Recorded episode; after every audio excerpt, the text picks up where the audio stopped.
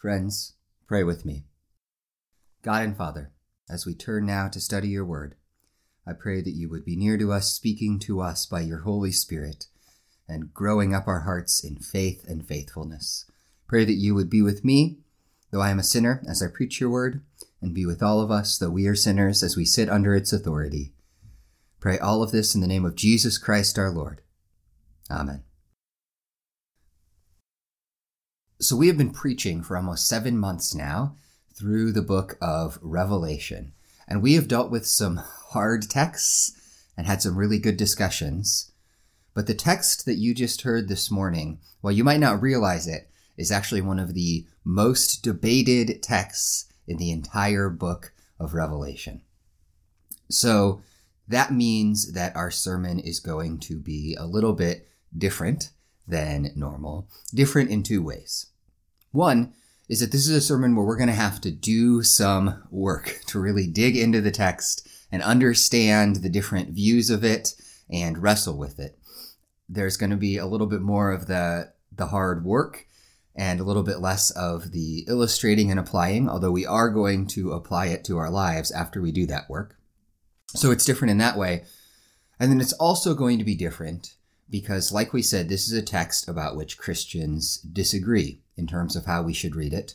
And in order to talk about how to apply it, we really are going to have to reach some conclusions and form some opinions about how we think that we should read it. And that's different because normally in preaching, what the things that I try to focus on are the things that all Christians or most Christians are agreed about, those core sets of beliefs.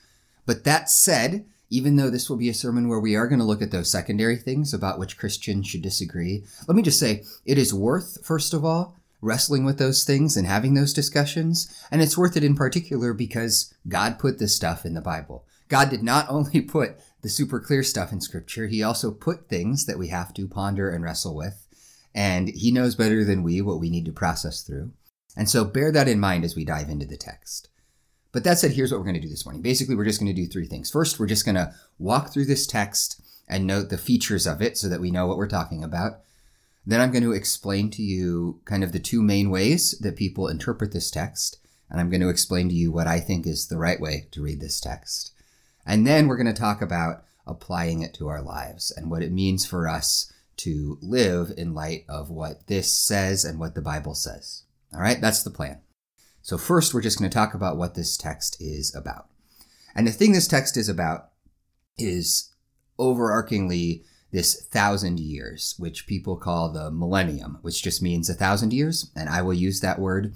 But first, let's just ask what does this text say about the millennium? And we see a couple of features of it. The first thing we see is that in this thousand years, Satan is bound. If you start reading in verse 1, it says, Then I saw an angel coming down from heaven, holding in his hand the key to the bottomless pit and a great chain. And he seized the dragon that ancient serpent who is the devil and Satan, and bound him for a thousand years. So, Satan, the dragon who is featured throughout Revelation, we are told in this millennium that he is bound and chained. But it might make sense for us to ask, what does that mean that he's bound? And we're told that in the next verse. In verse 3, it says that he was thrown into the pit, and the angel shut it and sealed it over him, so that he might not deceive the nations any longer until the thousand years were ended. After that, he must be released for a little while. So Satan is bound, specifically in the sense that he might not deceive the nations any longer. And what that's alluding to is this idea, especially in the Old Testament, you have this theme that Israel is this called out people of God, and they are a nation. And God is at work in other nations, and he is the king of other nations, and he's drawing other nations to himself. But those other nations are pictured specifically in the Old Testament as sort of the dominion of Satan, and he sort of has sway there over against the people of God. And so that's the thing that's changing, that Satan is being bound so that he might not deceive the nations any longer. All right, that's the first feature. Second of all, we also see that the saints are made alive. The saints live and reign with Christ. Verse 4 Then I saw thrones, and seated on them were those to whom the authority to judge was committed. Also, I saw the souls of those who had been beheaded for the testimony of Jesus and for the word of God, and those who had not worshipped the beast or its image, and had not received its mark on their foreheads or their hands. they came to life and reigned with Christ for a thousand years. So the souls of those who are faithful to Jesus Christ, and especially we see the martyrs being called out, they live and reign with Jesus for a thousand years. And that life is pictured as a sort of resurrection. Verse 5. It says, The rest of the dead did not come to life until the thousand years were ended. This is the first resurrection. Blessed and holy is the one who shares in the first resurrection. Over such the second death has no power, but they will be priests of God and of Christ, and they will reign with him for a thousand years. All right, so we have this language, the first resurrection, the second death, and we might wonder what that's all about. And the first resurrection we're actually going to save because as you'll see, that's one of the things whose interpretation people disagree about. But we know what the second death is. We're told later in our passage. It says in verse 14 that death and Hades were thrown into the lake of fire. This is the second death, the lake of fire. So the second death is hell. It is God's eternal judgment. Those who share in the first resurrection have no fear of God's judgment coming on them. All right. Keep going with me. So we've got those two features of the thousand years. And then at the end of the thousand years, we see that there is a final conflict that's the third feature of it. If you pick up in verse 7, it says, When the thousand years are ended, Satan will be released from his prison and will come out to deceive the nations that are at the four corners of the earth. So Satan and the nations rise up against the people of God, and there's this final battle. But we should note that that final battle is not really much of a battle. We noticed this in the last chapter too, and it seems to describe the same event. But if you read in verse 9 here, it says that the nations marched up over the broad plain of the earth and surrounded the camp of the saints and the beloved city. But fire came down from heaven and consumed them, and the devil who had deceived them was thrown into the lake of fire and sulfur.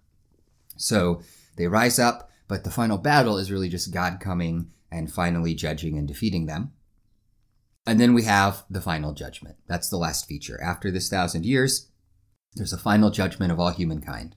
Verse 11 I saw a great white throne, and him who was seated on it. From his presence, earth and sky fled away, and no place was found for them. So this is God the Father himself. It's evoking back to the images of the great throne in chapters 4 and 5. But he is coming to earth, and the world itself seems to pull back and reveal him. And then here's what happens it says, I saw the dead, great and small, standing before the throne, and books were opened. Then another book was opened, which is the book of life, and the dead were judged by what was written in the books according to what they had done. Now, notice something important there. It's um, everyone is being judged, both the righteous and the unrighteous, and these books are opened, books that seem to represent sort of the things that each person has done in their lives. But notice how the judgment works. It isn't that you read what's written in each book and then pass judgment. It's that the books were opened in judgment, and then everyone whose name was written in the book of life is saved. Verse 15 spells that out. It says, If anyone's name was not found written in the book of life, he was thrown into the lake of fire. It's worth stressing that here. That's not going to feature as much in our discussion of the uh, thousand years, but we should recognize that God's judgment is not like karma. It is not the way I think a lot of us imagine it, which is that you know, there's some better people and some worse people, and God kind of tallies up the goodness and the badness from these books and decides who is going to be saved. Rather, what's happening is the idea seems to be that in each book, in the book of each of our lives, there is more than enough evil by which for us to be judged and condemned. But those whose names are written in the Lamb's book of life, those who God has mercifully saved, those people are saved anyway. So what's making the difference in this judgment is God's grace, not how wonderful people were. But that said, that's the final judgment, and it's the end of our vision. So just to review, we have this picture of a thousand years, a millennium, and during this millennium, Satan is bound in his ability to deceive the nations, and during this millennium, saints are made alive with Christ and reign with him, and at the end of this thousand years, there's a final conflict and then the final judgment. And then after that, as we'll read next week, is the new heavens and new earth. All right. Now for the debate. And I got to say, I'm going to try to keep this as simple as I can so that you can follow along with it. I could make this much more complicated, but basically the question is this, that thousand years, is that describing a future period of time or is it describing our present age? Let me eh, describe and explain each of those views. First of all, the idea that it's a future period of time. I'm going to give you the fancy theological words for these. This one is called premillennialism. Pre meaning before, because it says that we are living in the age before the millennium. And so, in that view, here's how the future works. We right now are in the church age, and at the end of this age, at some point, Jesus comes back to earth. And what he does is he sets up an earthly political kingdom. And those Christians that had died before Jesus comes back, they are raised bodily and they rule over this political kingdom with Jesus. So they're resurrected, but there's also people who are not yet resurrected who are living mortal lives on the earth at the same time. And that's a mixture of non-Christians and people who might become Christians in that time. And then, um, I should say too, that thousand years, neither of you holds that it has to be exactly a thousand years. Everyone understands that in scripture, a thousand years means a long time, but for a long time, Jesus has this political kingdom. And then at the end of that, there's this rebellion and this final battle. And then everyone who hasn't yet been resurrected at the beginning of the thousand years gets resurrected at the end of the thousand years. And there's a final judgment and then the new heavens and new earth. Got all of that? Jesus returns. Christians are resurrected. There's this earthly political kingdom. And then there's this second resurrection. And then there's the final judgment. That is premillennialism. Now, let me just give a historical note that premillennial view is the more common view in our time and place, meaning 21st century America. If you grew up in a 20th century American evangelical church and you got taught about the end times, this is probably the view that you were taught. It is not the most common view historically. That's going to be the other view that we discuss. But in the 19th century, a set of things happened that in Britain and the United States, this became by far the more common view. But that said, let me explain the other view. Premillennialism holds that this thousand years is the future. Amillennialism is the view that um, that understands it as instead describing our present age.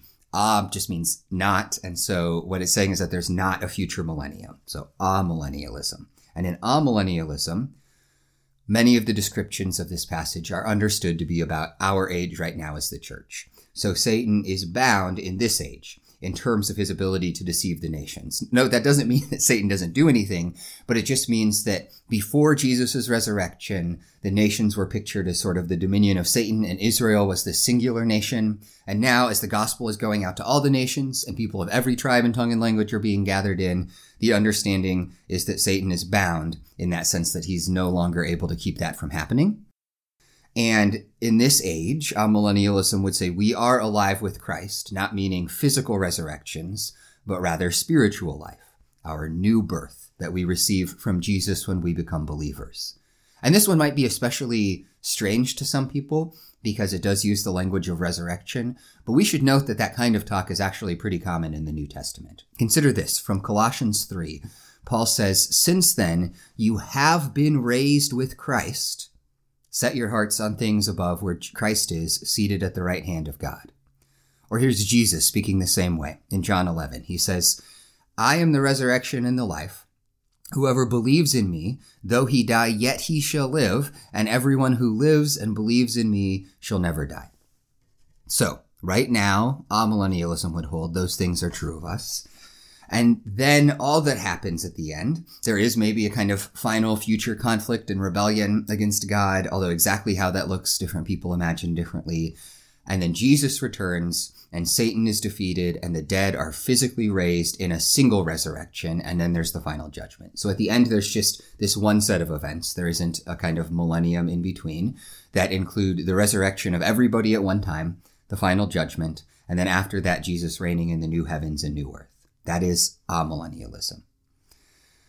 Now stop.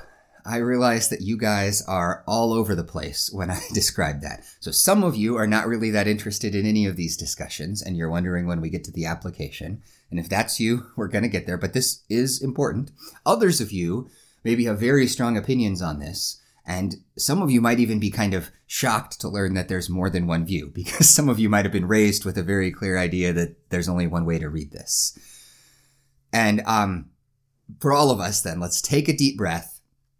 That's the kind of discussion. I'm going to tell you which one I think is right. Although, again, I'm doing that noting that Christians disagree. But then we're going to talk about why I think it matters and how it shapes how we live. You might have been able to guess it, even though I tried to be fair in the way that I described the two views. But I think that the second view, amillennialism, is a better way to read and understand this passage. And let me just give you three reasons why I think that's true. One is that if there is a future premillennial reign of Jesus on the earth, this is the only passage in the Bible that clearly teaches it. It's the only one. Now, there are other places in the Bible, if you're premillennial, that you might then read as being about that premillennial reign. But the only place where it's really clearly laid out is here in Revelation. Now, that doesn't disprove it, but it does weigh against it, especially because in many other places in Scripture, the stuff that's split up by that thousand years is spoken of as a singular event. Throughout both the Old and New Testament, we have this image of the day of the Lord, and the day of the Lord is the day that includes the resurrection of everyone and the final judgment and Jesus coming to reign on the earth. They're all kind of included in that day. And it might be that we need to actually understand that day as split up separate things with a thousand years in between. But I don't think that that is a very convincing idea. All right. So that's one. Two, my second issue that I think makes amillennialism a better reason is that premillennialism undercuts the final judgment. It undercuts God's final judgment. And here's what I mean. The idea in scripture is that there is this great white throne that we all appear between to be judged and have the verdict of whether we are in Christ or not declared.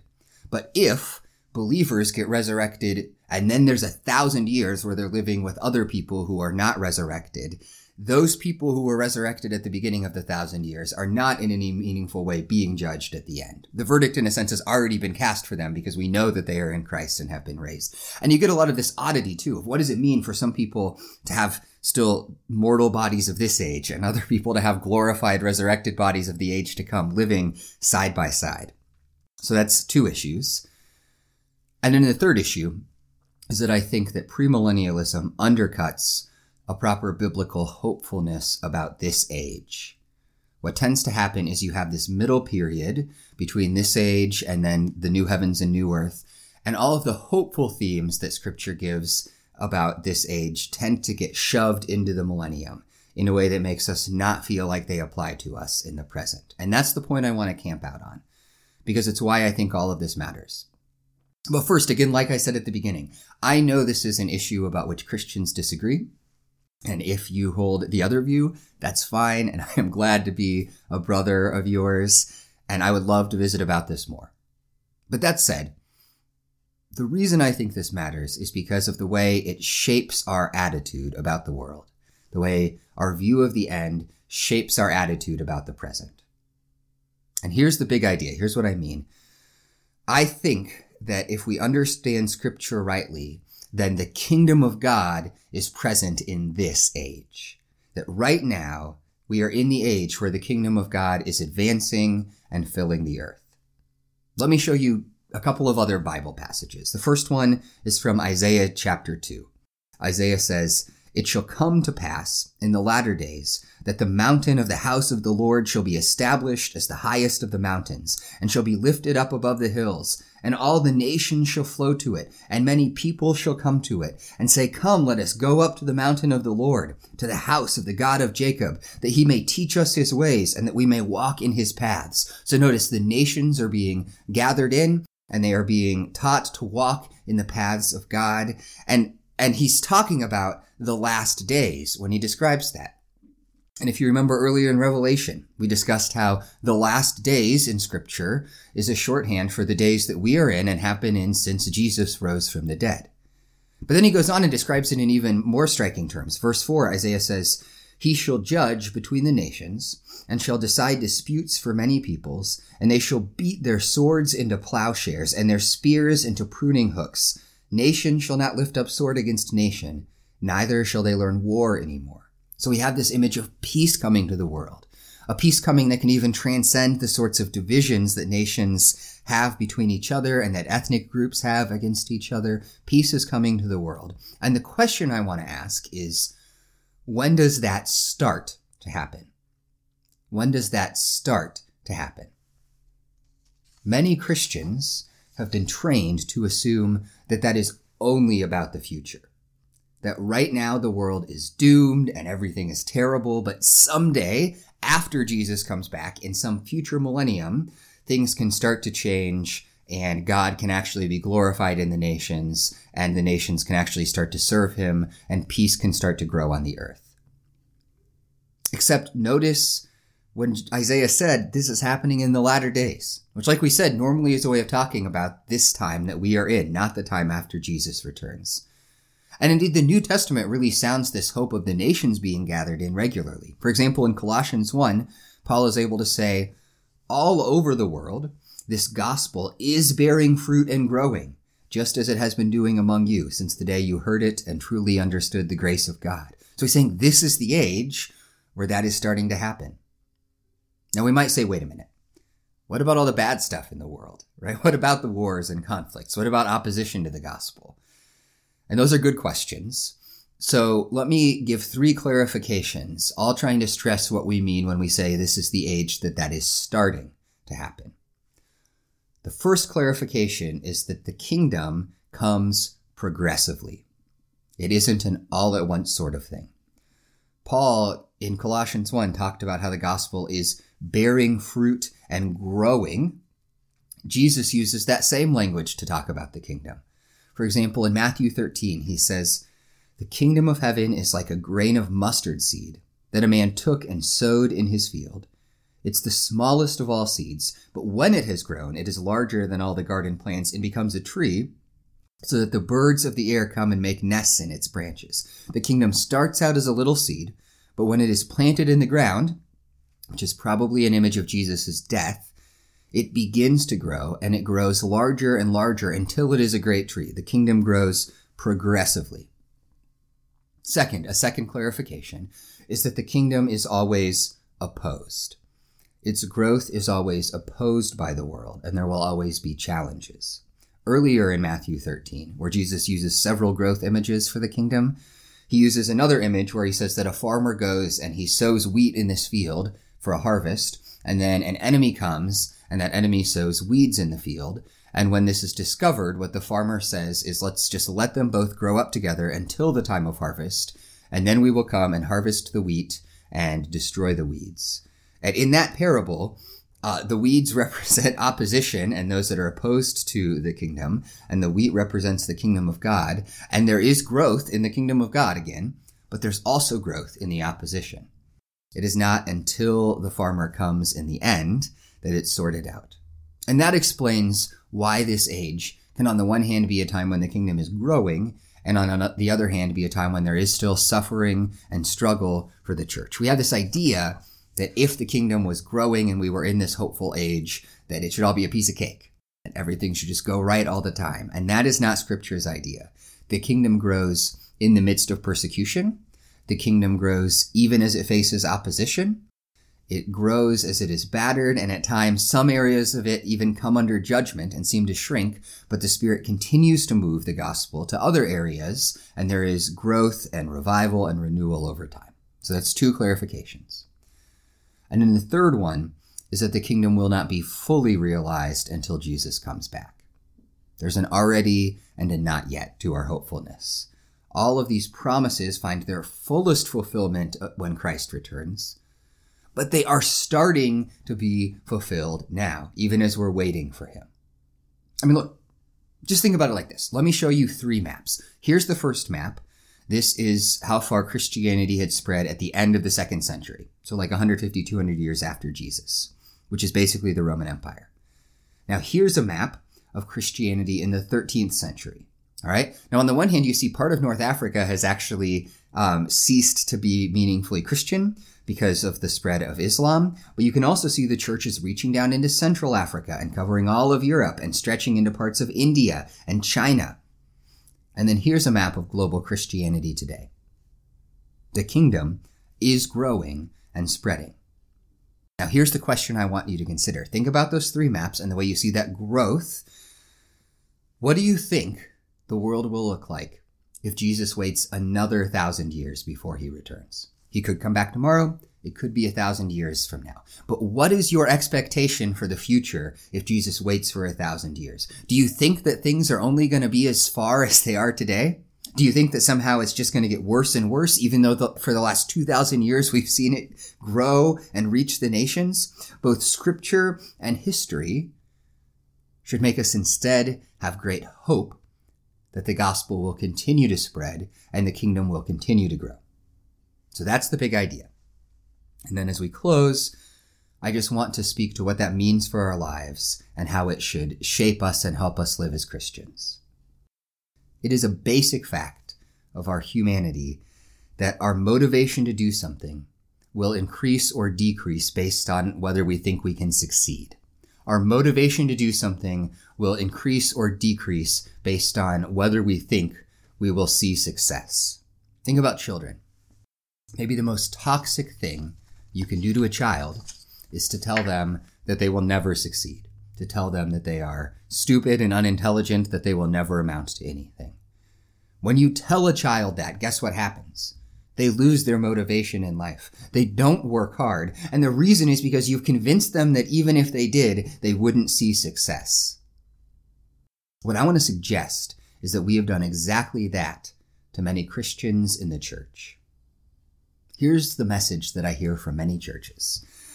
We say, Christianity is in decline and people are just not interested in Jesus anymore. We say the world is getting worse and worse. It's going to hell in a handbasket and we faithful few have to huddle down. We say the poor and helpless are going to stay poor and helpless and there's nothing we can do about it. Everything is terrible and it's just going to get worse. That's the narrative we tell. And then those same churches do try to encourage people to do the things scripture calls them to. They do say share the gospel and work for good and care for the poor. It isn't that they don't want people to do those things, but the problem is they tell a narrative of defeat. And then they tell people that they're supposed to go obey anyway. And that just destroys their motivation and it destroys their hope. But the good news and the point of this whole discussion is to say that this is the age of hope and of growth and of progress and of real victory for the kingdom of God which the more we believe it, the more motivated we will actually be to do the things that God calls us to do. Because it means that the world's obstacles and its brokenness and the opposition and struggle we face are not stronger than the advance of the kingdom of God. That neighbor or friend or relative of yours who seems so far from Jesus, their rebellion is not stronger than the advance of the kingdom of God. They are not beyond the reach of His grace and the powerful calling of the Holy Spirit. That issue in our community, that problem that we see that is causing people pain and we wish we could see challenged and fixed, that is not stronger than the advance of the kingdom of God. It is not beyond the peace and love that we as Christians are called to show. That sin you're struggling to defeat, it is not stronger than the advance of the kingdom of God. That cultural change or political challenge that we feel threatened by, it is not stronger than the advance of the kingdom of God. The kingdom of God is here and it is growing in this age. We are a part of it. We are still waiting and longing for it to be fulfilled when Jesus returns. But in this age, Satan has been bound and no longer has power over the nations. We are reigning with Christ, made alive with him, and the second death and judgment have no purchase on our souls. We live in an age of hope and promise, not one of defeat, just waiting for some future age where we can start to see the kingdom grow. We're to close with this image. I mentioned thinking about the spread of the gospel if Jesus waits to come back for a thousand years. Just as the kingdom has been growing for two millennium, what will happen if Jesus waits another millennia before he returns? I don't know the details, but here's what I suspect. Chinese communism, it won't stop the growth of the kingdom. Already the cracks are showing there. In 1980, there's 6 million Christians in China. Today there's like 70 million or more. Christianity in China is growing significantly faster than the Communist Party in China is growing. Islam will not stop the growth of the kingdom. I long for the day when the passion of many of the Middle Eastern friends I have is being used to build up the church, and Arab missionaries are evangelizing Europe and the United States with their zeal and passion. And speaking of the United States, Western secularism and materialism will not be able to stop the growth of the kingdom.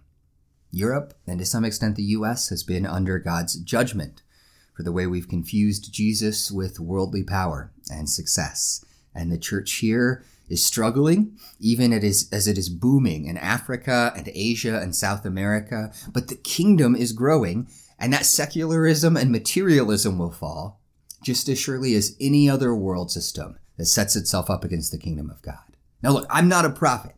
I'm not saying any of that in that way. But what I'm saying is that that kind of vision should be our expectation in this age, because that is the hope that we have in Jesus. The more we believe that, the more we embrace that hopeful vision of the kingdom, the more motivation and courage we will find to serve Jesus' kingdom where we are today.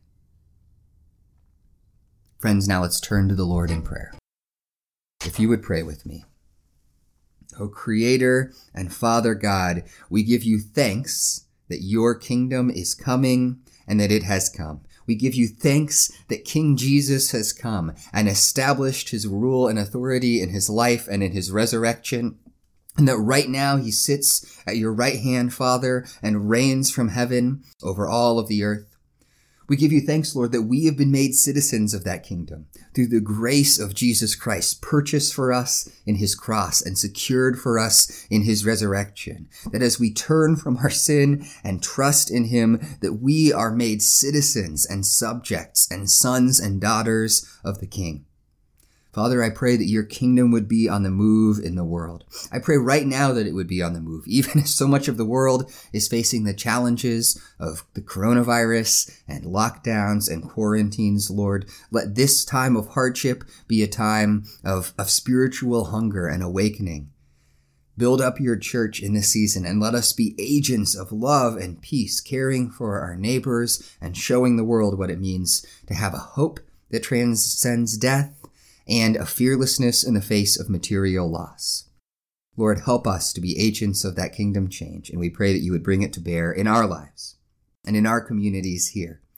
We pray that you would bring it to bear in our families and households. We pray that every tongue might lift you up as Lord, and that peace and godliness might reign in our communities and the places that we live. We pray all of this in the name of Jesus Christ, who is our great King.